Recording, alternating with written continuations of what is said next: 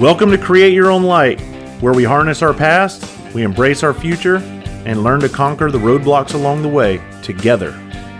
I'm your host, Travis Howes. Let's get on with it. This episode is brought to you by YourWelder.com. YourWelder.com is an online directory of mobile welders. Whether at your home or at your industrial processing plant, we come to you. Our community of mobile welders can repair anything from the neighbor's mailbox that you just backed into or the cat bulldozer sitting on your job site. YourWelder.com is a directory of highly skilled professionals willing to help you on your job site on your timetable. YourWelder.com screens all of their welders using tools like photos from social media apps such as Instagram, Parler, and Facebook, even face to face meetups. YourWelder.com was built by actual industry welding experts who actually perform this type of work on a daily basis. And here's the best part they're veteran owned and operated. So go check them out at YourWelder.com. And also feel free to check them out on social media, where I'll include their links in the show notes.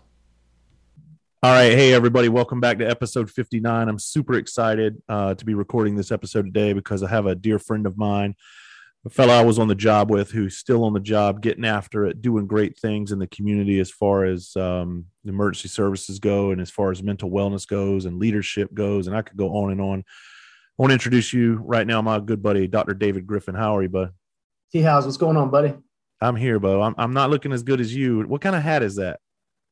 Oh, that's my Scully hat. You know, that's my old man Scully hat. I like it. It looks almost like a like a like an impromptu painter's hat. Like kind of is. I, maybe I was painting earlier today. I like our look. I have the mustache and the Scully hat. You got the giant beard and the and the country boy hat. I love it. I know, man. I, my hat's all shredded up. Looks like it's been hit by a bush hog. Yours looks like it just went through the GQ wash. Come on now. but that mustache is gorgeous. So uh, for those of you listening, you know I don't. I'm not doing the uh, video portion, but Dave's got a beautiful, beautiful mustache going and big old handlebars, man. I I wish I would have grown one when I was on the job. I always thought about doing it. I saw a lot of guys with it, and uh, for uh, November one month, guys asked me to do it, so I said I'll try it, and it grew in pretty thick. So I figured I'd keep it. Now it's kind of just my my thing. I really like it. I feel like that that's I cheated myself in my fire career by not doing that. I was too pretty and I didn't uh, didn't take the time to grow out a big gnarly beard. And now look at you. Huh? Now look at that big beard you have. I know, but it's a little too late, man. I want to be back on the rig with a big old big old smoke stained mustache. I was talking um I was telling a story to a guy I met yesterday. He he actually worked for city city of Charleston and, and for those who don't know, Dave, he's um he's a battalion chief with the city of Charleston. He's still on the job.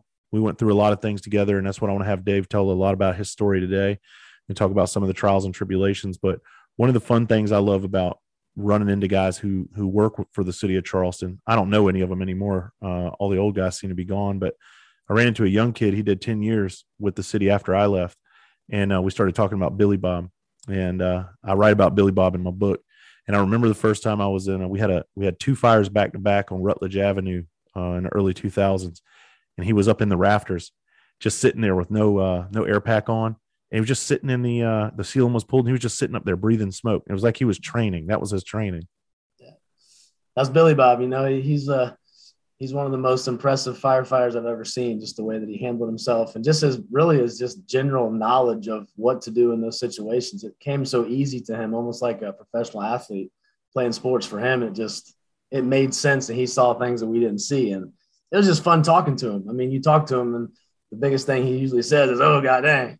Yeah, oh, oh god dang. And his big ass brother. Yeah, it's oh god dang.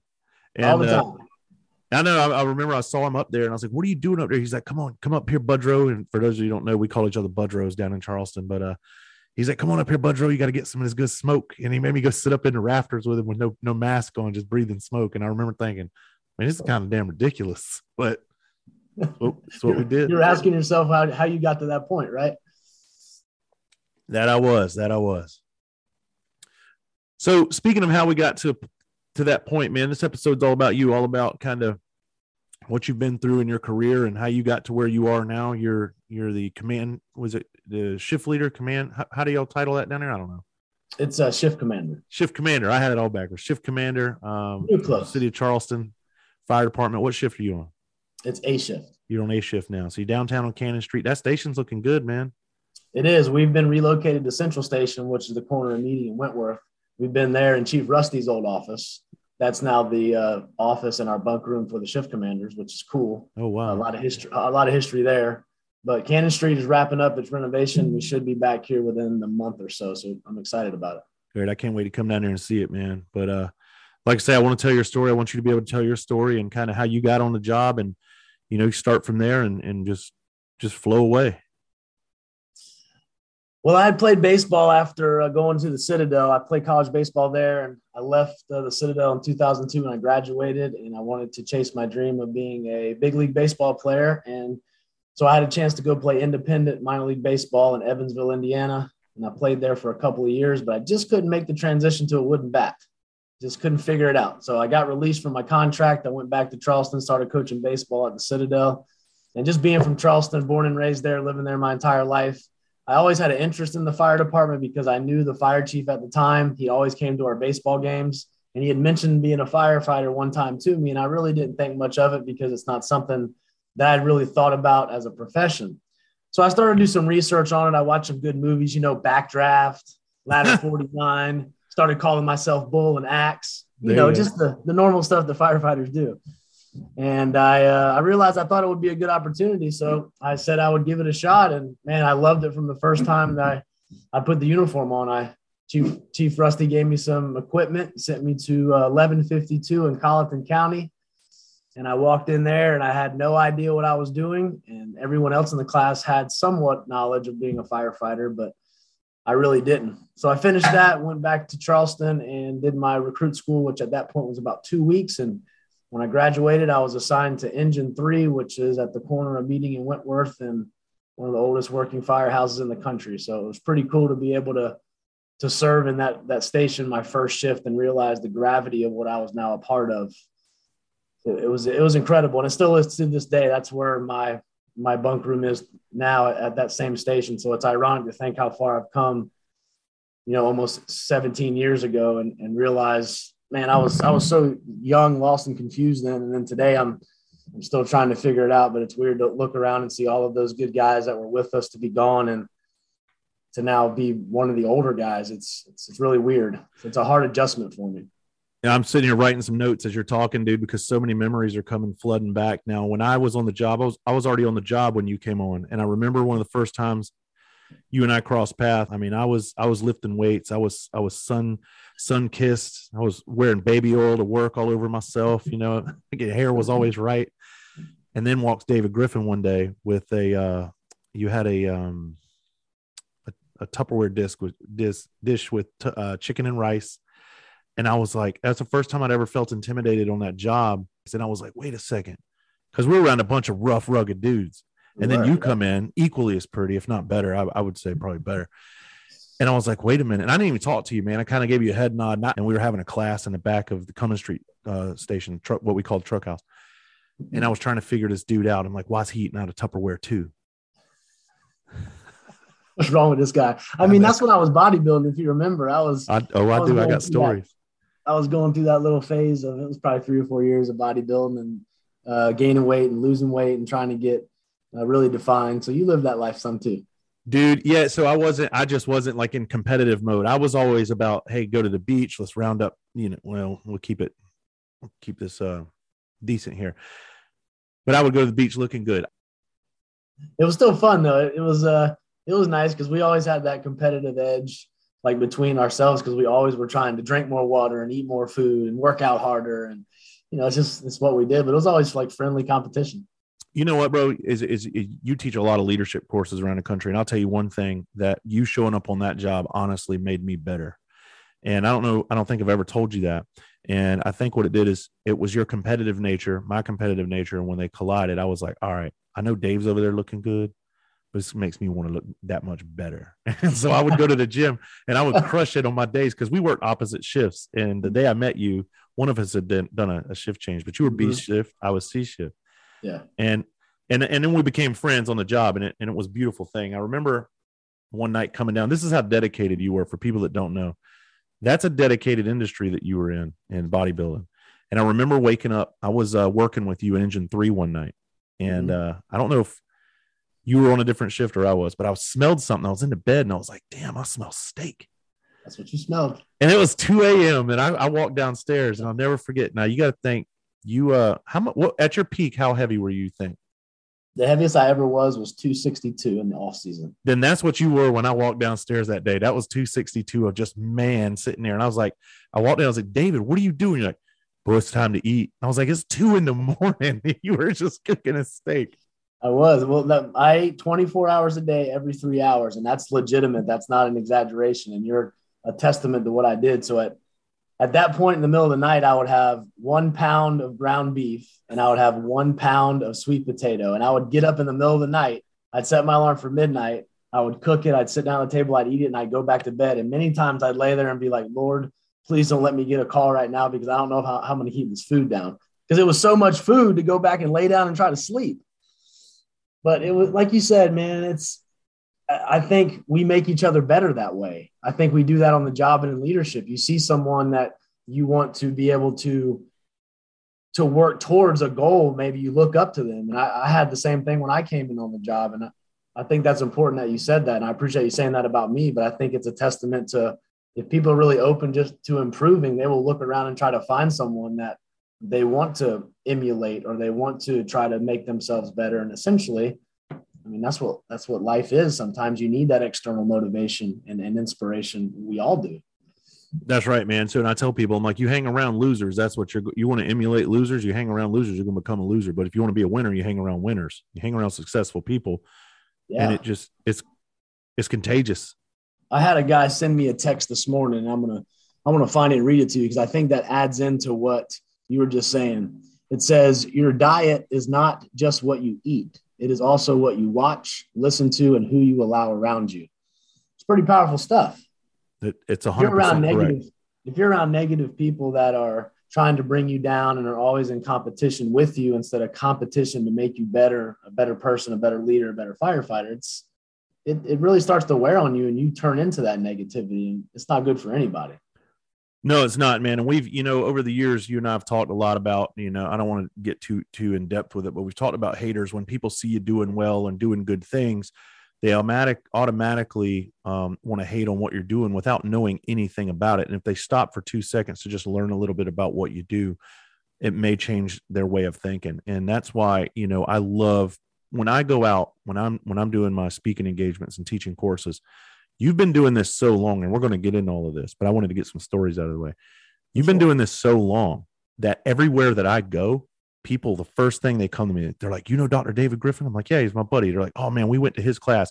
We saw him speak. And and and you know what? I I don't hate on that. I love it. And I get to sit there and, and tell them, like, yeah, dude, I actually know the man. I had a friendship with him, still do. And I'm mm. proud of that.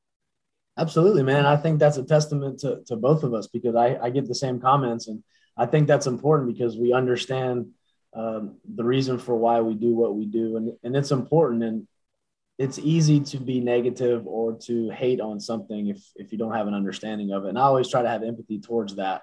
I try to do things for the right reasons and realize that if it's done for the right reasons, it will make a difference. And think about how many people that you've helped, the things that you've said and things that you've written. And that's you have been given an opportunity to do something to make people better. And if you don't take that opportunity serious, then you are giving away a gift that you have been given to do something from a, a bad event, one, but a bad life in, in certain terms for you because you've had a lot of trauma in your life. So why would you not try to educate people on that? The best people to talk about trauma and addiction and struggles with life are people that are traumatized, are addicted, and have struggles in their life, not someone that just read it from a book and said, I think I can help you. You're speaking from experience. And that's why when you speak, you have that buy in in your classes, and people, they're engaged with what you say and they buy into the things that you give them to help themselves. And it's a testament to what you, you have lived through, and you're now trying to do something about it to make it better.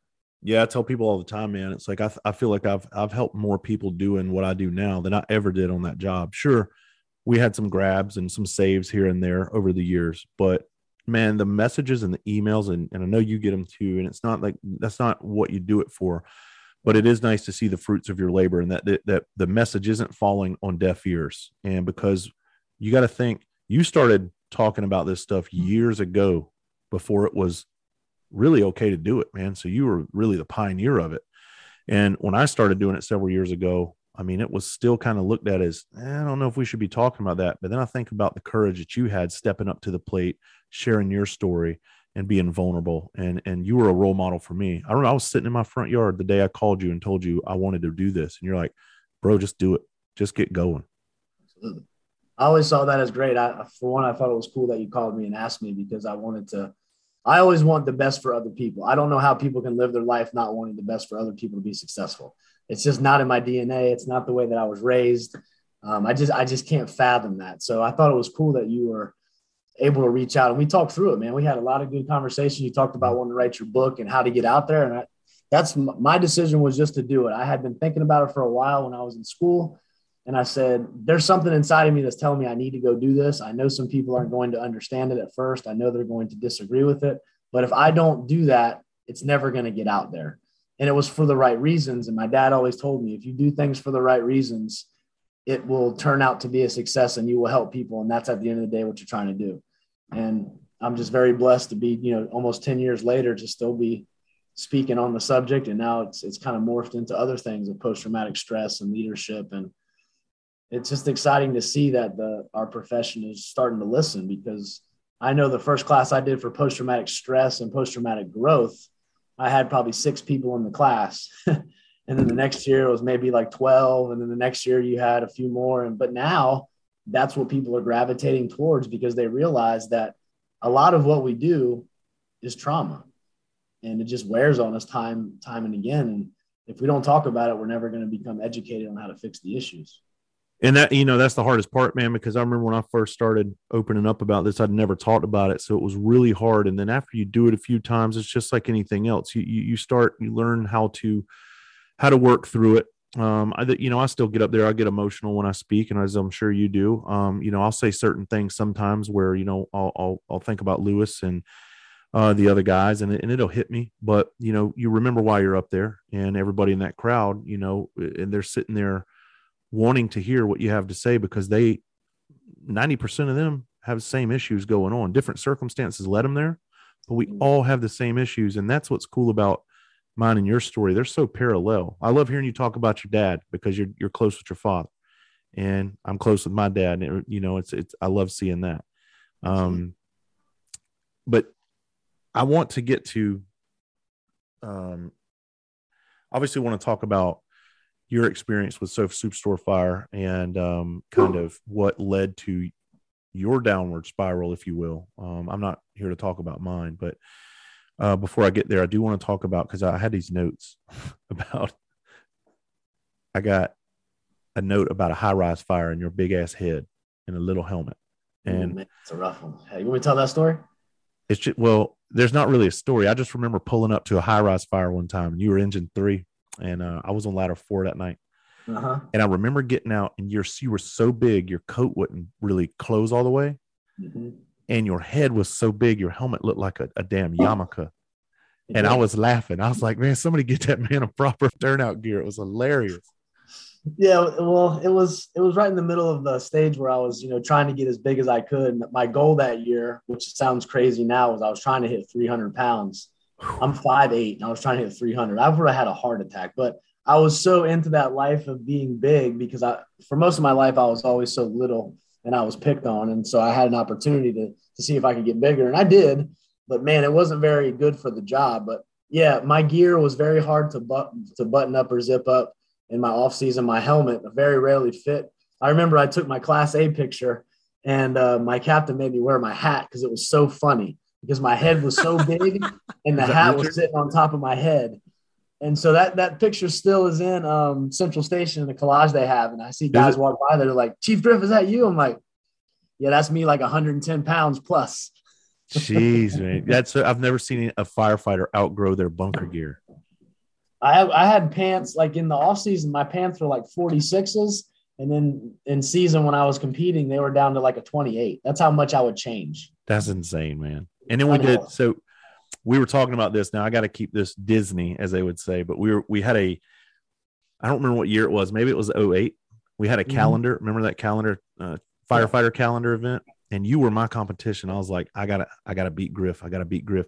And then you showed up. You brought the whole show, man. The place was go. We had 450 people inside that place, and it was all women going nuts. And I don't want to bad talk JJ. He's my boy, but He JJ beat us. Won the whole thing He beat us because he had half of his He beat us. neighborhood come out. I know it was awesome. That was, great. but that- yeah, it was a fun time, man. It's good stuff, dude. So, yeah, we had we definitely had a lot of fun times on the job. Um, but get to the more more serious um aspect of it. So everything seemed to be going fine and good, man. And you know, I don't really know about much about your life as far as trauma went prior to, but on uh, June eighteenth, two thousand and seven, you were the first engine on scene of Sofa Superstore, and I'll let you take it from there. really my life had not been there had been no trauma in my life. My i had a great childhood. Um, i was very blessed. My dad uh, was a radio personality for about 44 years so he was very big in the community. Everywhere he went people knew him which allowed me to meet a lot of influential people in our community in charleston and still know a lot of them over the years. So for me i, I was very blessed and i you know i went to a good high school um, i was a, a rather small guy in high school but I did have some issues with that. And I think that started to really affect my self confidence and really my belief that I could do really anything in my life. So I played baseball in high school and I got picked on quite a bit. And then, you know, that kind of led into some issues of just me not really believing in myself. So, long story short, I go to the Citadel to play baseball. Best decision I ever made. The first day I walked in there, I was absolutely petrified. The guys were yelling at me so hard that I was shaking so bad. They then started to yell at me to stop shaking. I remember the guy standing in front of me. His name was Mr. Roboto. I still remember to this day. He goes, Griffin, stop shaking. I was shaking so bad. My knees were knocking together and my whole head was shaking. I was so scared of that guy. And, uh, but I remember going through, it was called Hell Week then in the knob year. And I remember like starting to slowly gain confidence in my, in my ability to really do a lot of things that a lot of people don't want to do. And um, that's kind of where I learned about uh, the speed, the speed of me. I always talk about I have one gear in its fifth gear. And that's, that's the only thing I know how to do, whether it was bodybuilding, it was Ironman triathlons, it was fighting. And, you know, now it's leadership training and really trying to work with our team and make them better. It's when I'm in, I'm in. That's, that's what I'm doing. And I, I don't know any other way to do it. So unfortunately, when I came on the job, I had that mentality, but for some reason I strayed away from that. I still can't pinpoint why. I think I just came into that under that umbrella of complacency of it'll never happen to me. And I, you know, I saw some guys that were operating that way and nothing ever happened. So as a young guy, you think you should be the same way. So, you know, disappointing to me, I disappointed myself. I didn't train as I should have. I didn't learn the mechanics of operating a pump as I should have. And so, you know, on that day driving to that event, I wasn't prepared for that event. And that's not a blame on anybody but myself. And I've said that every time I've spoke since I started doing that, because it's my personal accountability of realizing that you have to take some personal stock in, in, in your skill set and try to improve. And I, I didn't do that because of the simple fact you don't know what you don't know until you don't know. And then it's too late. I realized on June 18th at 7:09 p.m. that I didn't know what I needed to know. And it wasn't intentional. It wasn't because I was a bad person. It was because I never thought like something like that would happen to us. I mean, think about that. We had never thought about losing firefighters because we had the confidence in what we did. We had that belief and we we thought that that happened everywhere else.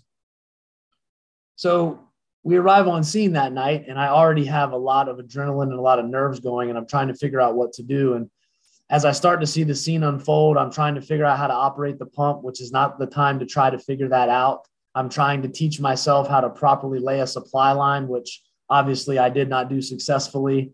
And I'm trying to identify where hydrants are. And I think back on that today, when we train young firefighters, is make sure you know where your second, your third, your fourth hydrant is. But back then, I can honestly say when I arrived on scene, I had no idea where a hydrant was. I just didn't. It wasn't a part of my skill set because every time I trained, guess what was always conveniently next to me? A hydrant. Hydrant. That's right. So I said, I, I, thought that was my reality. And so when you're young and you don't have a lot of life experience and you don't train for the real event, when you arrive to a real event, you just naturally think there's going to be a hydrant close by. So I learned a lot about life very quickly, and unfortunately, that's not the time to learn it. And it's weird how the time frame got so so thrown off in my mind because those first really 38 to 40 minutes is the the the deadly time of that fire, if you want to call it that, is when our guys became lost and they were running out of air and the building flashes. And really, it's about 28 minutes into where the building, when the windows are taken out and the building does flash, that's when our guys are in just severe danger. And that's when we have about, it's about 10 or 11 minutes of multiple radio transmissions of people saying, Help me, saying the Lord's Prayer. You have a Mayday that comes out. You have a firefighter that says, I love you. And I can honestly say I'm standing at the pump panel, probably 30 feet from the front door, and I have a speaker in my face, and I don't hear any of that. None of it.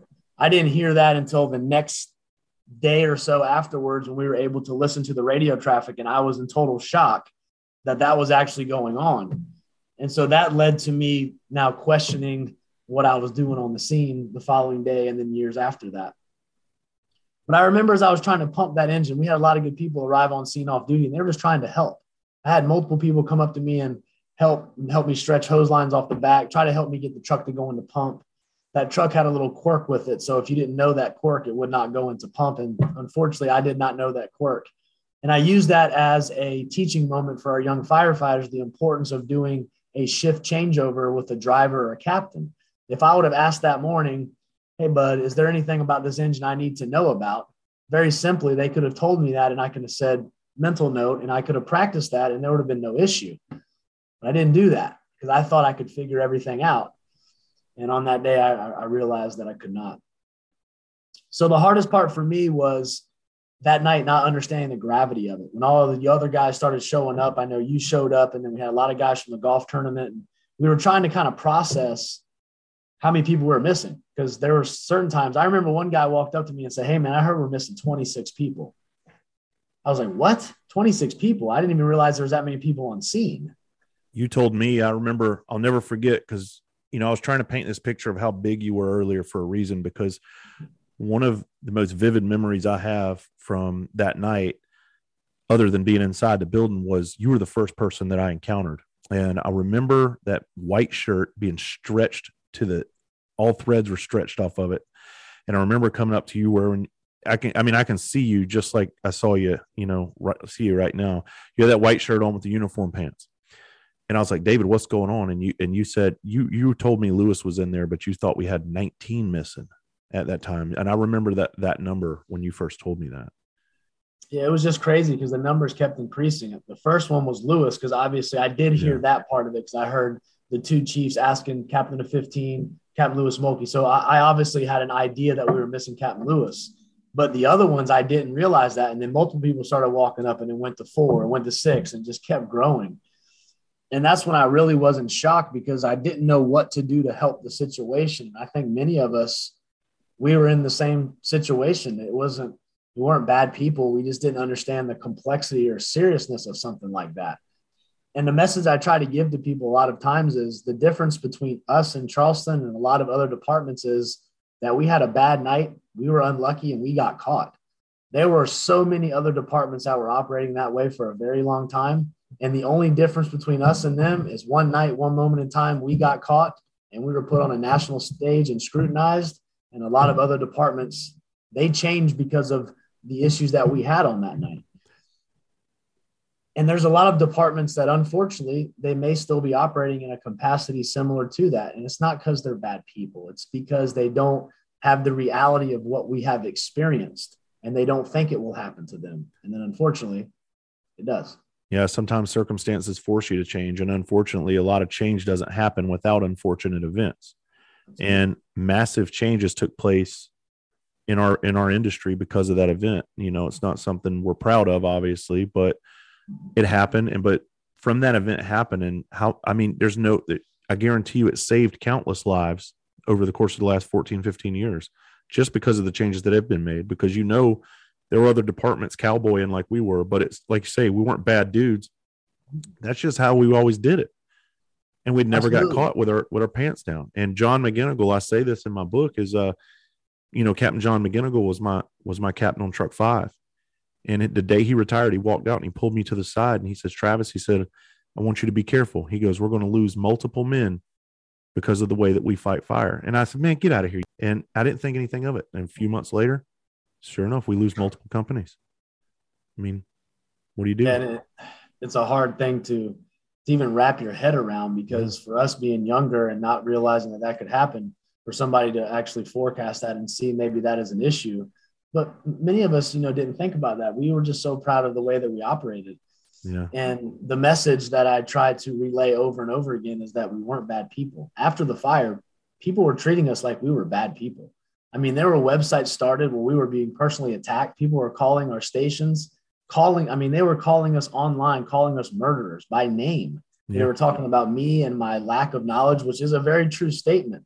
And that very much hurt. But I talk about that because it was our own people, our own industry that were saying these things that were so hurtful when we were hurting as it was and we were still going to work and we were trying to put our best foot forward and we were trying to support everyone and to have the own people in our industry really really do that it, to this day still bothers me and that's why when we have a line of duty death i try to reach out to those departments and talk positively with them because they're human just like us and if we don't help them get through it it just makes it worse think about how hard that was for us after that I don't have to. I, I live it every day. I mean, every day. Every it day. just it and that part of it was really traumatizing for a lot of us. You know, you had people literally calling you on the phone and writing uh, magazine articles saying things about you that were just horrific. And then for mm. you reading that and not having the the knowledge of maybe the information they're talking about when they started talking about RIT teams and large diameter hose and these different types of equipment that we did not have, I was blown away because some of that stuff I had never heard of. Well, well, I was going to say that it's not that we didn't even have it. A lot of it we didn't even we never even heard of it. It's just not the way our department operated at the time.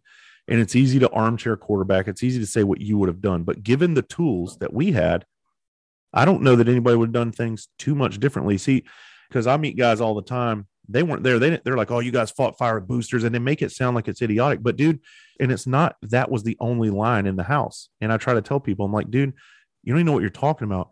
It'll take you three minutes to get an inch and three quarter hand line flaked out, brought back up to the door, get it charged in there. I can already be hitting that thing with two one inch booster lines in there, 60 gallons, which now what 120 gallons a minute. You're working on that fire until you can get that that inch and three quarter hand line in there. You know, I mean, so it's that was just our way of doing it then because that's what uh, we were accustomed to. I think now we've improved so much and learned so much. Our guys, they can stretch that inch and three quarter that quick and get it in there because now we understand fluid movement. We understand pinch points on hose lines. We right. understand combat hose. And, and, we didn't know hose maneuverability. That wasn't something me and you knew. We just picked it up and stretched as hard as we could. And then tight ass streets in Charleston, you you go pull a 300 foot lay, you know, I mean, that thing would be kinked for for miles. Absolutely. Yeah. I remember on Cooper Street, we had four, three, four, five houses burning one time. And dude, they couldn't get, we had so many boosters on it. We, I think we had four boosters off of multiple engines. And they were still out there with the hand lines because there were cars in the street. The streets were tight back then. Um, and we were flowing, you know, four boosters. We had something going while we were waiting on the hand lines. So, yeah. Yeah. I mean, that, and that was the thing. It's, that was just the way that we did it. And we were successful. But around that time, too, I didn't know that then, but I did after just learning a lot of stuff is that the environment was changing too. So your furniture was changing, construction was changing, your curtains were changing, everything was just so much more flammable. So now where a fire would flash in maybe 15, 20 minutes, you're flashing in three or four. And we're right in the middle of that with, you know, low level booster lines that aren't giving us the water that we needed. So there was a lot of factors that really added into that specific time when things unfolded the way that it did let me back up and and uh, fix what I said a minute ago about 60 gallon a minute because somebody's going to try to correct me. I have been off the job 10 years, 12 years, something like that. Could have been 40, 40 gallons. a minute. 40? 40, 40. Okay. I was 40. sitting here thinking, I was like, wait a minute, I think it was 40. Well, I mean, you got to think too that you haven't thought about those numbers in a while, but to my recollection, it was 23 and 40. Yeah, 23 and 40. numbers that I remember being taught in recruit school and what we yeah. used on the rim. And remember, did they make you they make you count the teeth on the fog nozzle back then? Yeah, I can't remember. I can't remember. I that. I, I will say that that recruit school, man, I had three good guys that were the ones that teaching us. And I learned a lot, not just about firefighting, but just really about life. Those guys really toughened us up. And mm-hmm. I'll never forget who they were. I'm not going to mention their names, but they, they, because I wouldn't want it. That's not fair to them. But I, I, I carry a lot of what they taught me during those two weeks with me to yeah. today. And I'm thankful for that. Yeah, they were good dudes, man. And that their whole their whole business back then was to try to weed you out within a week or two, get rid of you because we didn't need you in Charleston back then. And I'm glad it's not like that anymore. Um, because it, it did build, I think it put a lot of the right guys in there, but it also put a lot of narrow minded dudes on the job back then, too. Like we weren't open to change. We wanted to just be these alpha males that would go in and breathe all the smoke that was in the fire. You wouldn't even see smoke in the air because it being in a captain's lungs. You know what I mean? And that's that's the environment that we grew up in. And that's why I talk about after the fire for me, it was very hard to open up about what I was experiencing. And I do that on other episodes, so I'm not here for that. I want to talk about you moving forward now. And after that night, you know, you became an author, you became a speaker, you became a UFC fighter, uh, you did all of these things, a triathlete. And I remember sitting back and we lost touch over the years because I was running from my own problems when I was doing comedy and I got away from the fire department when I left. And I would see you out there still doing great things. And I knew exactly what you were going through, but your story was just a little different than mine. So, kind of explain that feeling that you had and why you needed to feel this connection to something and find that that that purpose that you were striving to to achieve I think the purpose is the biggest part. I was trying to find a purpose with everything that had happened because for for me going through that and watching us lose a lot of good people, think back to how many people retired for whatever reason. Think about how many good people we lost and the institutional knowledge that we lost. And that was starting to really bother me and affect me because I wanted to continue to learn from them. But then that led me down my own road of struggles because I started to read all the reports that came after the fire and it's really eye opening when you read a report and they're talking about you, not by name, but by the engineer of 11. And they say some things about you. You were uneducated. Uh, you were an ignorant backwoods firefighter. And that really hits you. And you look at yourself and ask, was I that? And I realized that, yeah, I was an uneducated firefighter because I didn't reach out to other of other avenues of learning my skill set. And that's really where the trauma set in for me because as I started to learn about pump operations and I started to repiece that night back together because for four years I ran from it too. From the end of the event until about, I don't know, 2011, something like that. I, I was trying to put it behind me. I was drinking a lot. I was taking prescription drugs. I was trying to mask that. And that was my time during mixed martial arts, which allowed me to distract myself with a sport, which a lot of times in my life I've done that because it's just something that I need so it distracted me from what I had to face. But I was I was really struggling with it. It was affecting my family, and I decided to do something about it. So I went to a counselor, started talking about it, and obviously when that occurred, it opened up a lot of bad memories, but also opened up a lot of questions that I, I didn't have answers for. And I was becoming really frustrating, really frustrated because I was going to classes at these other conferences because now we had a new fire chief, uh, Chief Tom Carr, he actually had chosen a few people by lottery to go to FDIC. And so I remember going to that conference, the first conference I'd ever been to, and I, I didn't know anything about a national conference. And I walked in, and I mean, there's 100,000 firefighters, and I'm looking around like, this is crazy. Like, this is there really a world out there like this? So I started going to these classes, and I just happened to stop into a class. They're talking about apparatus positioning. And as I go into that class, I sit down and this guy he, he, he's talking about his experiences and then all of a sudden the picture from the NIOSH report flashes on the PowerPoint it's me standing in front of engine 11 in front of the Sofa Superstore and my heart just sank and I'm thinking to myself what is this guy about to say? And then he goes into a lot of different concepts of what we did on the scene but he was more focused on the apparatus positioning. And if you've seen that picture you can google it. It's out there. Terrible positioning on my part I take accountability for that because I wasn't a student of the game of being a driver. But he went into saying that that apparatus was actually moved throughout that event.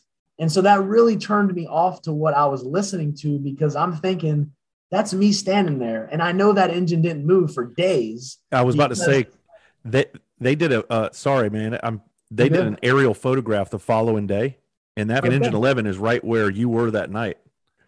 Well, it just really hurt me because I was I was very disappointed in that because he didn't get his facts and he didn't do it ill intentioned. I know he didn't. He was just trying to make a point. But when you do that, the wrong message is out there. And that's really the point in my life. I said, I have got to do something to get the message out there of what occurred that day, good, bad, or indifferent. And I knew that was going to be difficult because I was going to talk about some things that we did that weren't really where they needed to be. But it wasn't ill intentioned. It wasn't to call anybody out. I'm calling myself out more than anybody. But I felt liberated when I had that moment in my life. And that's what gave me the purpose to go back to school and really learn about leadership and really about fire science and apparatus positioning. And that really gave me my passion to do that. And so over the next year, that was my goal. I wanted to develop a class. I wanted to learn about what we did more in a timeline. And so I broke out all the videos that I had people had given me and newspaper articles, and I jumped into this. And it was just super emotional because I'm reliving it every day but each day I'm getting a little bit better. I can listen to more radio traffic, I can watch more videos, and I'm, I'm getting the strength I need. And then finally, I, I put my submission into FDIC just like everyone else does. And I was lucky, and they gave me an opportunity to teach it. And so on April 25th of 2013, which ironically is my anniversary date to when I started in Charleston. Oh, wow. Just obviously eight years before that. I did the first class at FDIC, and it was I was very nervous. I walked in, and of course, you can imagine it was standing room only because of the topic, not because of me. They wanted to see what this young firefighter had to say. And I had a lot of older firefighters in there from across the country, but we also had some CFD firefighters in there. And I realized that there was a lot of gravity on what was about to take place, and that it's very important that the message is presented the right way because I'm not just talking about that event, I'm talking about good people from a good department that I love. That's why I'm still there today. I have no desire to go to any other department. I've never applied to another department. It just doesn't make any difference to me. Like I love Charleston. That's that's more, that's my heart and soul. And so I knew walking out there that day that I had to present it the correct way. And so that added a lot of stress on it because I didn't want to say anything that offended anybody, but I wanted to say stuff that needed to be said in a professional manner so firefighters can learn from what happened that day. And so we made it through the class. And at the end, it was, I just broke down in front of everybody. I just couldn't handle it.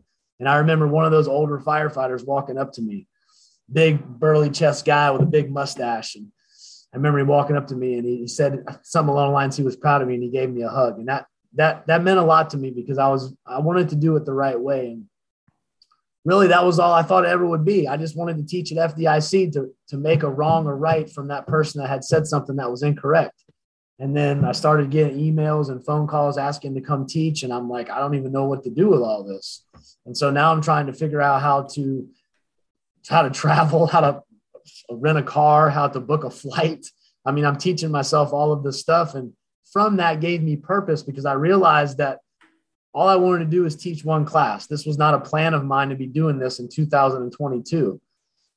But I realized that that was now my purpose. And you talk about that a lot with your work. And I essentially believe that's my purpose. I have a different way of presenting things. You're watching me on this video. You can probably look at my mannerisms and realize that I have so much passion and energy that I can't control it sometimes.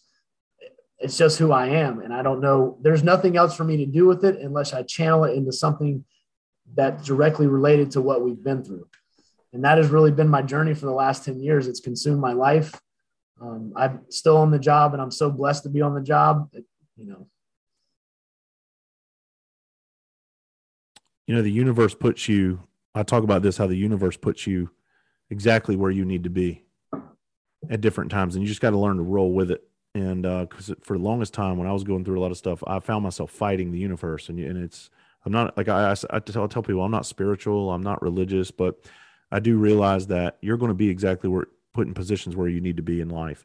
And when you say chief tom carr pulled you out of a lottery to send you to that class had you have not went to that class and saw that firefighter talking about that you may not be doing what you're doing today may not be changing all the lives that you've changed for well over a decade now doing what you're doing um, and your company name sums you up on a mission i love it i mean because ever since i've known you dude you you have always been on a mission what and whatever mission it is you, you achieve it. You you achieve mission accomplishment. That's in the Marine Corps. That's one of our things. Mission above everything, and it's it's been a wonderful, wonderful thing to watch you turn into, you know, what you have and, and, and see the path that you've taken. And I do want to talk about some of the, you, you mentioned alcohol and pills and some of the downtimes and how did that affect your relationship with your family? You mentioned that, and I want somebody else to talk about it from their perspective. And when you were getting, you were kicking ass in, in the ring too, but you also, you know, had your face beat up pretty good every once in a while. And, and in a way, did that, I feel like we are going through a self destructive phase. Did it make you feel good to get? I know it hurt, but did it give you some sense of? um don't even know the word that I'm looking for when you're getting beat on like that in in a sick way. It, it felt good, right? Yeah, it's really hard to explain it. You know, when I started fighting, I, I really had that that commitment to see if I could do this sport that I really wanted to do. But there was a background of it that I really wanted to learn too, as the psychological side of it. But when I started, I wasn't very good at that. I, I was very angry.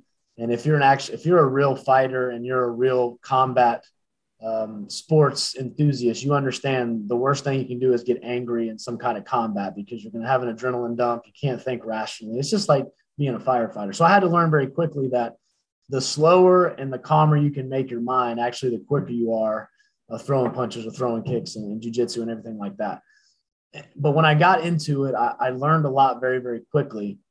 But as I started to fight, I really enjoyed that aspect of it. And it's kind of weird. It's one of those things I always told guys that I could always just take a punch to the face. I don't know why, and I'm not proud of that. But there's many times that in those fights, I, I would be in the middle of it and I would literally stand there like I'm in a phone booth because I knew that it's probably not going to be me, the, the one that goes down in that manner. Yes, maybe jujitsu because that wasn't my specialty. But I mean, I stood there with uh, Houston Alexander like we were in a phone booth and we, and we threw down for three rounds and he had just finished fighting Kimbo Slice a couple of months before that. So a lot of the younger guys, if you don't know who Kimbo Slice is, Google him and then you'll realize the kind of uh, combat sports we were we were accomplishing back then. So it was interesting for that. But when I was getting struck that hard, I just for some reason I liked it. It just added fuel to my fire just by getting hit and smiling back at my opponent because it would just I mean it breaks your soul when someone hits you as hard as they can in a combat sports environment and you smile back at them you pretty much broke their will because they've given you everything they have and you laughed at them and so that was something that I just like to do. And I, I, know that sounds a little bit crazy, but I think that adds into just my demeanor of competition in life. I always was trying to be in competition with myself. But a lot of that stemmed from when I would have to go to the doctor and get some type of medication because I would have some severe swelling in my face. I had a lot of pain a lot of times. I was getting headaches, my lower back was hurting and stuff like that. So, of course, the doctor prescribes me prescription drugs. And they are very addictive prescription drugs. And it started out very innocently. And then over time, it just turned into taking more and then mixing them with alcohol. And it was to the point to where I couldn't really control it for a little while. But I will say that I never missed work. I never called out sick to work. I never went to work under the influence. And so, but I had a way of managing that in my mind. I knew when I could do what I could do uh, with that, but I knew when I also had to go to work. So I always kept that in check. Thankfully, I never strayed far from from that end because I didn't want to do anything improper in that situation. But on my off days, it was my off days, and I was I was not doing what I was supposed to be doing. It masked the problem for a little while, and then it just made my relationships horrible. I was very moody. I was upset with my wife. I was yelling at people out in the street on calls. It was just I, I remember yelling at our deputy chief. We had a new deputy chief from, he was outside of the organization. He was actually trying to do me a solid. I had said something improper to someone because I was so angry. And he tried to come and counsel me one time when I was at a station. It was all good intention. He wasn't going to write me up or anything. He was just really trying to help me. And I remember when he got there, I just totally disrespected him. And uh, since then, obviously, we have talked about that numerous times. We actually laugh about it now, but I think about it. I was just so lost and confused, man. I didn't know, I didn't know what to do. My only thing to do was to be angry at the world. In reality, I was angry at myself. I was mad at myself, and I was taking it out on everyone else. And that's really what counseling let me understand is that you can't do that. You have to get the proper help to reorganize the thoughts in your mind. And that's really where I was able to start to get better and, and reframe my thinking from negative to positive. You know, the beautiful thing is we have resources now on this job. I don't care where you are. This this thing that we go through, this this uh, trauma exposure, um, the mental wellness aspect of it.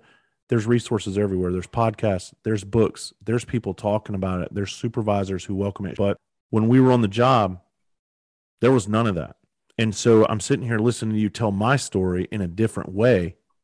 You know, we we had different experiences. I'm using stand up comedy because it makes me feel on edge. It puts me, it gives me a sense of vulnerability. There's a chance I could go up there and suck in front of a bunch of people. It's like going into a ring and getting your face beat in in front of a bunch of people.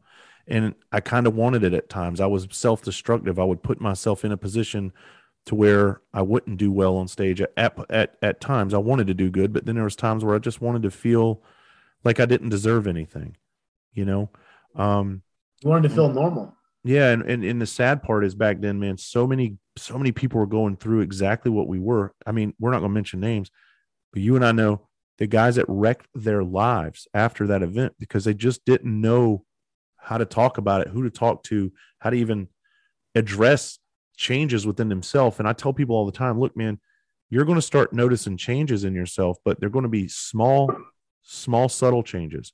And if you don't recognize that before you know it, that's just going to become normal behavior over over the years. And that's what happened to me anyway. And then I was like, well, this is just who I am. Well, it really wasn't. I could still change that.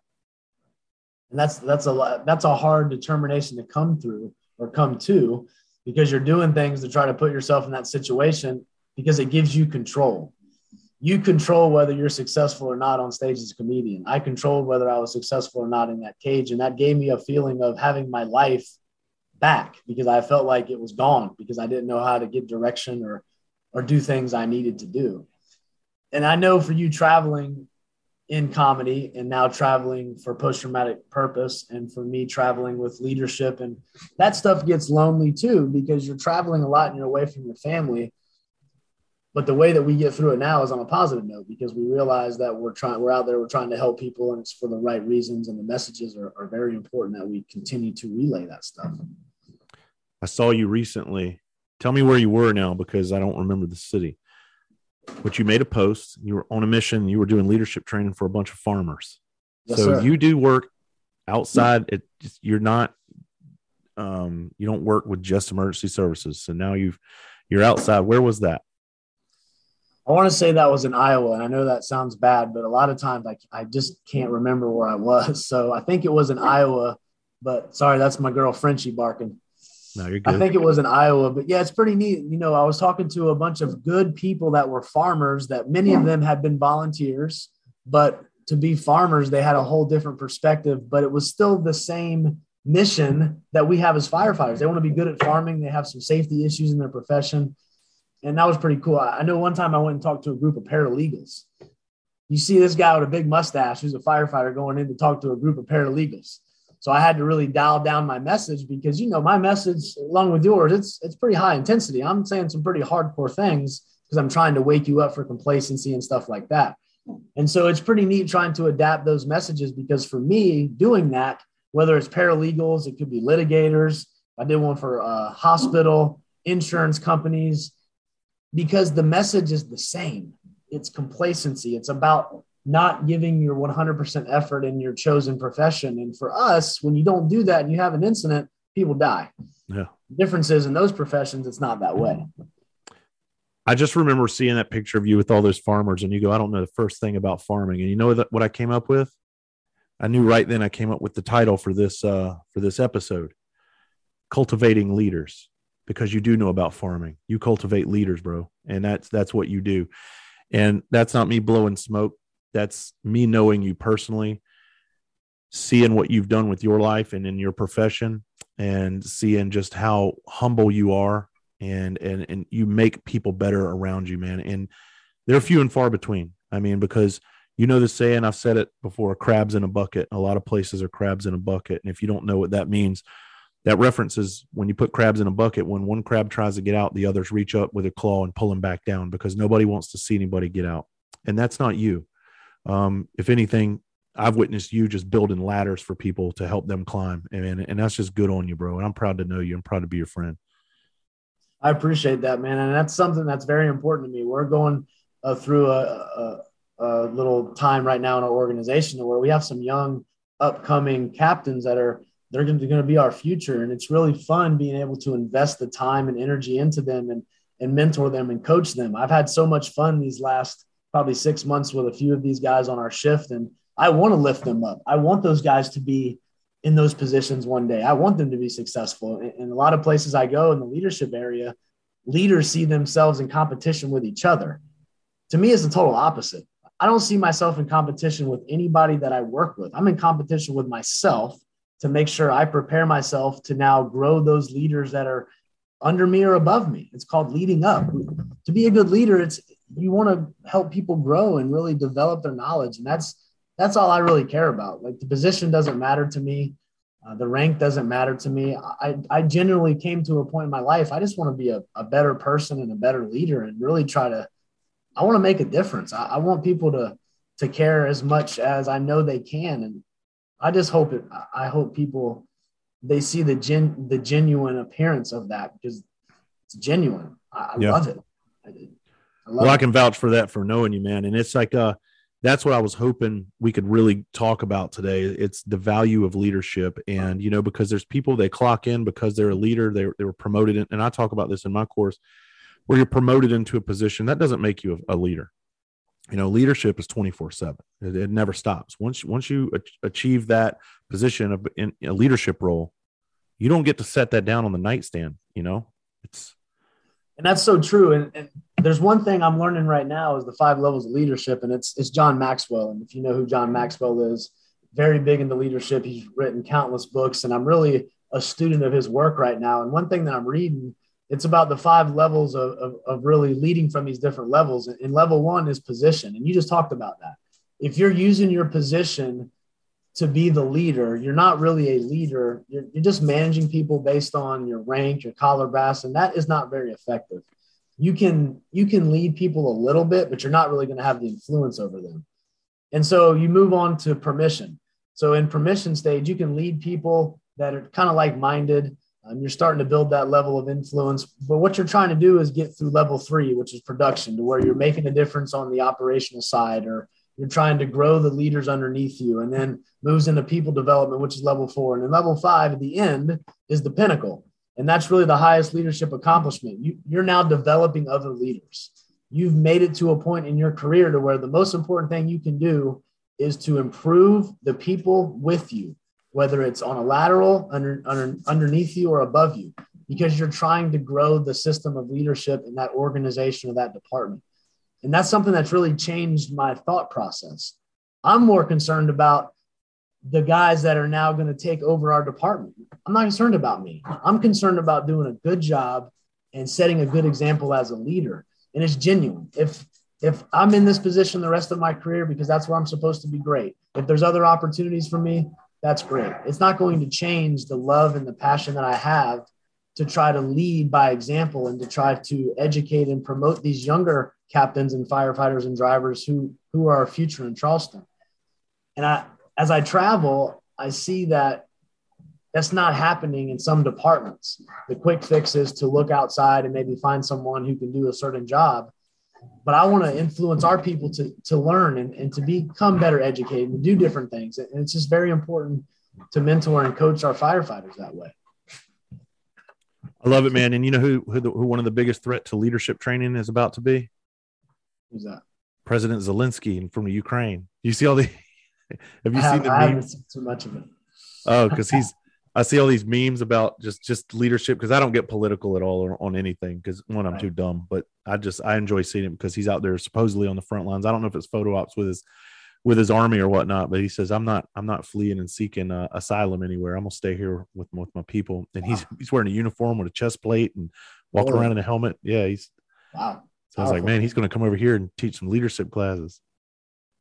You know, before we get out of here, man, I want to I want to talk about um I got a couple notes I was making um about perspective. Perspective for me and how you how you choose to view your current situation or your future or your past. I mean, it can be whatever you want it to be, and it can be as beautiful or as, or as horrible as you want to make it. And it's just how you choose to see things. Uh, I talk about um, the Stony Avenue fire in one of my classes that I teach. And if you remember correctly, we were on that scene together. I was on the ladder company and we went in to grab this guy and he died. And we were doing a, a, mutual aid call with another department who was trying to pretty much Denver drill this big heavy set man out of a, a bathroom window. and he died, and, and they, they just couldn't get him out. And you were, if I'm not mistaken, you were on the ladder outside when they got that guy out of the window, right? I think I was on the ground. Okay. Because we had to lift him because well, you were hands on either way, right outside, right? Yeah, because me okay. and you had we had gone in and went through some rafters, and then we came to a determination. I think you were in the bathroom, and then I went outside to the window, and we were trying to lift him out of the window, but it was an elevated window. It wasn't like right on the floor. Yeah. So this is what I'm getting at is I went in with uh, another member of my crew, and what happened was that that other department was actually in the bathroom, hands on, and they slammed the door in our face. They go, "He's ours. We got him." And we could have gotten the guy out of the the house. Literally, we were 15 feet away from the front door. We could have scooped him up and been gone. And what I chose to see, and this was because I was going through everything that I was going through at the time. I was I was real deep into alcohol during this time. I hated everybody around me. I was mad. I all I always saw red. I saw what I wanted to see. And this is what I'm getting at. The guy ended up dying for years. And I don't know if you remember the phone call I called you one day and I mm-hmm. asked you about this call. And I asked you, I was like, Dave, do you think we could have saved that guy if they would have just handed him off? And you you told me, no, man, he was dead before before they were even trying to lift him up. He was already dead. And I didn't know that. So I chose to be mad at that department, those firefighters for t- pretty much killing the guy. And it's it's perspective. You see what you want to see. I didn't ask the questions. I just I wanted to be mad. I wanted to see that. Can you talk about perspective? Yeah, my and that that's a good event to use. I had a different perspective of just seeing his face and knowing that the soot around his nose and his mouth, and you could just tell that poor guy had been in there for quite some time and he had breathed in a lot of smoke. But that didn't stop us from trying to get him out of there. We still tried to get him out of there, and we got him out of there eventually but he just didn't survive. But my perspective of that was to try to stay as positive as I could because I knew that we we physically did everything possible to get him out there as quick as we could. And, and he was a big guy. He was mm-hmm. probably six three, six four. Several hundred. Bigger, yeah, yeah, he was, a, he was a big fella. Big guy. But that bothered me after after the event for quite some time because I thought, could we have done more? And then I just came to the determination that we did everything that we could have done and that allowed me to continue to change my perspective in my career. Because shortly after that, well, it's probably maybe a year or so after that, I remember we were driving to an event and we turned the corner and there's fire blowing out of every window, two story, big residential structure. And there's reports of someone in there, but there's no way that person was surviving. And we had to make a hard decision not to go in that building. And it was the right call. And ended up finding someone in that building. And is that the girl? No, that was a different event. Yeah, okay. those guys actually went in there and tried to search for her, and they almost yeah, I know. Water. I don't say names, but uh, one guy got burned up pretty badly. Pulled that girl out of that that fire. I remember that one. So yeah, that, that was a rough one. But on this one, um, we we had to make the determination not to go in there because of the amount of fire and in relation to getting a water supply, and it, it was just the right call.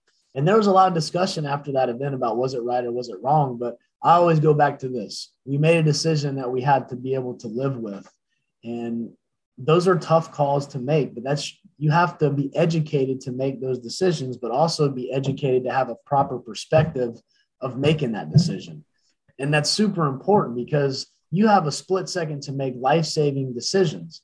But if your perspective is not in reality, you may make a decision that is not going to be risk versus reward based. It could be based on something else. It could be based on your ego, or it could be based on not what you're seeing, what you think you're seeing. And so I've allowed that perspective to change my thought process to two, two words I say to any event I go to. For what? It's what I say. For what? We arrive on scene to a high rise and there's fire blowing out of every window. I'm asking myself, for what are we sending resources where? What are they doing? And what's our chances of making proper rescues and extinguishing the fire quickly? That allows me to get perspective on what I'm seeing. And so I, I use that on everything, whether it's active shooter, it's an auto entrapment. At the end of the day, we want our people to go home and to be safe. And that's the vow that we've taken, the oath that we've taken, especially now being in a leadership position and an incident commander a lot of times that's i take that serious and it may not some some individuals on a scene may not agree with that but at the end of the day as the leader and the incident commander you have to make that decision i would rather someone be mad at me because I kept them from doing something that could get them hurt or lose their life, but at least they're alive to be mad at me. So maybe eventually we could talk through it. And that's important to me. Well, that brings this discussion literally full circle because when we came up, it wasn't like that. We didn't sit outside and I don't I don't ever knock anybody from our department. I'm I'm actually proud to, to have been a Charleston fireman and I'm proud to have done it the way we did because that's just the way we always did it, like we talked about earlier in here. You can always there's always room for improvement, but we just didn't train with I mean, we we were we were very tunnel vision based back in the day. We saw it, we just went after it. Like I was sitting here when you were like describing that house with all the fire blowing out of every hole. I was sitting there, I was like, I know that was after 2007 because before then we would have been in there no matter how much fire was coming out. We didn't have perspective back then.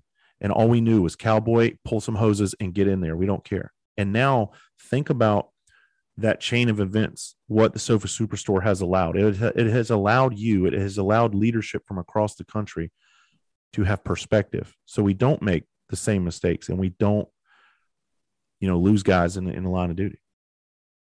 For sure. And that's that's part of being a student. I call it a student of the game. That's what my coach used to tell me as a baseball player. Be a student of the game. Be a student of this profession. Read NIOSH reports, read NIST studies, listen to Mayday traffic, listen to those pieces. So when you get to a scene, you don't normalize deviant behavior. And basically, the phrase is the normalization of deviance. We had behavior that allowed us to be very successful because we were good at it. But then one day we weren't successful and we realized that there, there probably was a better way of doing it. And again, I go back to we weren't bad people.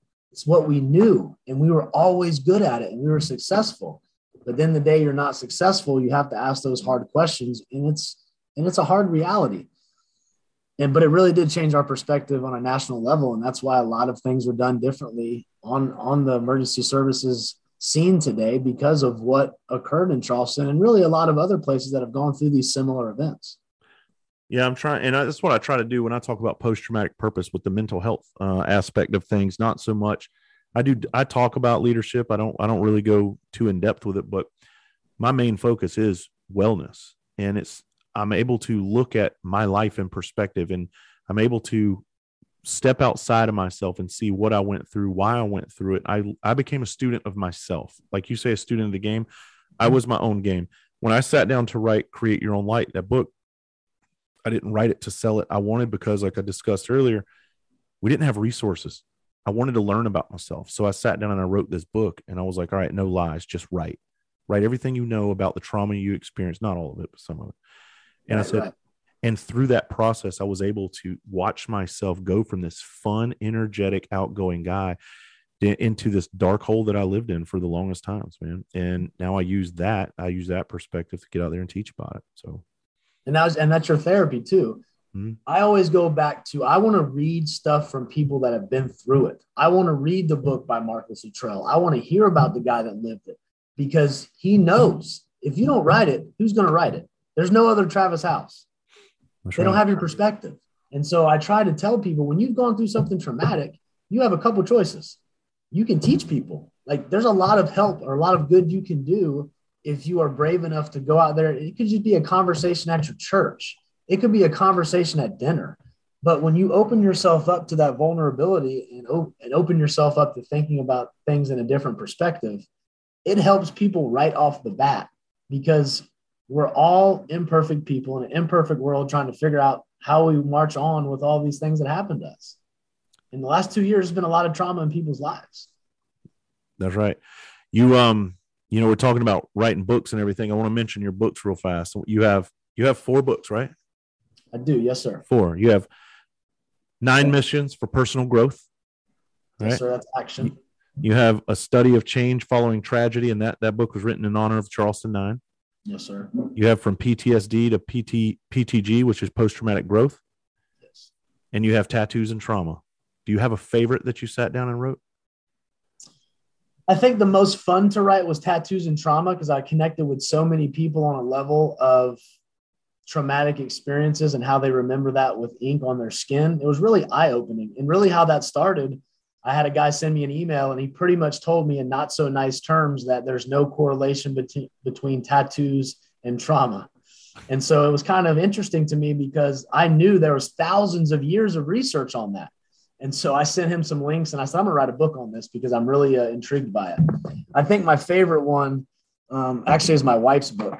She wrote a, a small book about her perspective and what she was experiencing as we were going through this together. And I know your spouse can attest to this too, because she's been with you through all of these uh, challenges as well. And I think that was the most, that's my favorite one out of anything I've ever read because it put it into perspective that we have to realize that we're traumatized, but when we don't get the proper help, we're traumatizing everyone that we love our spouse, our kids, our friends, and our family. And that's when it turns very selfish because we're not thinking about how we're making our loved ones feel. They're there for us and we're turning against them. Yeah, hundred percent, man. I just had uh Jen Samples on a couple episodes ago, and she talked about it from a spouse's perspective. You know, her husband unfortunately took his own life. He was a captain with Cleveland uh, Fire Department in Tennessee. She's a police officer, and she got on here and she talked about it. And it was, I mean, I wanted people to understand from that spouse's point of view, um, that perspective of what it's like sitting on the other side. I mean, because we we get front row seats to it, but we only see it through our eyes. You know, uh, that's we, all we know. That's our perspective. That's the it. important thing is getting that other perspective of the people that love you, because you know that in our profession, trauma is high, but the divorce rate is also high. So now add divorce into traumatic experience, and now it's a very, very tough time in someone's life. It is. And you know, you and I have been talking about some some future plans for something that I won't I won't divulge on here, but I'm excited about that to see kind of where where that road leads. Um, but I will I will admit, man, I didn't I wasn't aware of your from PTSD to PTG book. Do you remember that conversation we had? We talked about it. It was awesome. I was pissed at you because I was actually doing some research because I go, man, I got the perfect name for my book from post traumatic yeah. purpose to post traumatic growth or uh, post traumatic stress to post traumatic growth. And I Googled it and your name came out. And I go, of all people, I was like, David Griffin, are you serious? And so I called you and I was like, is this, you serious about this? You're like, yeah, why? so, so I had to rename my book, but that's, that's what I love about the universe, man. It puts you where you need to be. That wasn't for me. That was for you, you know, and I got to rename mine something else. So, and I thought that was cool too, because I, post traumatic purpose is important because essentially that's how you get to post traumatic growth. You gotta you have to find a purpose which allows you to grow to where you are in your current life with a that's different right. perspective, and that's important for everybody. Well, man, I just hope we can all continue to grow, and I, I appreciate you coming on, spending a little bit of your time on here, and I want to encourage people. Um, you you got to check out Dr. David Griffin's stuff if you if you. I know y'all know who he is because everybody always asks me, but if you haven't checked his stuff out, check him out. And where can they find you, Dave? my website is drdavidgriffin.com and has all the information about our classes and our reading materials and uh, email is on that website as well so if you're interested in any kind of leadership i'm not here to sell you anything uh, you know i answer emails and all of that stuff so it takes me a few days to get to everything but please if you have any questions about leadership charleston 9 post-traumatic stress i'm always accessible and uh, hope to hear from you guys Good deal, man. Appreciate your time coming on today, brother. Be safe out there and stay on because I'm gonna once I uh, turn this off, we'll talk a little bit. All right, T Howze. Thank you, buddy. All right, brother.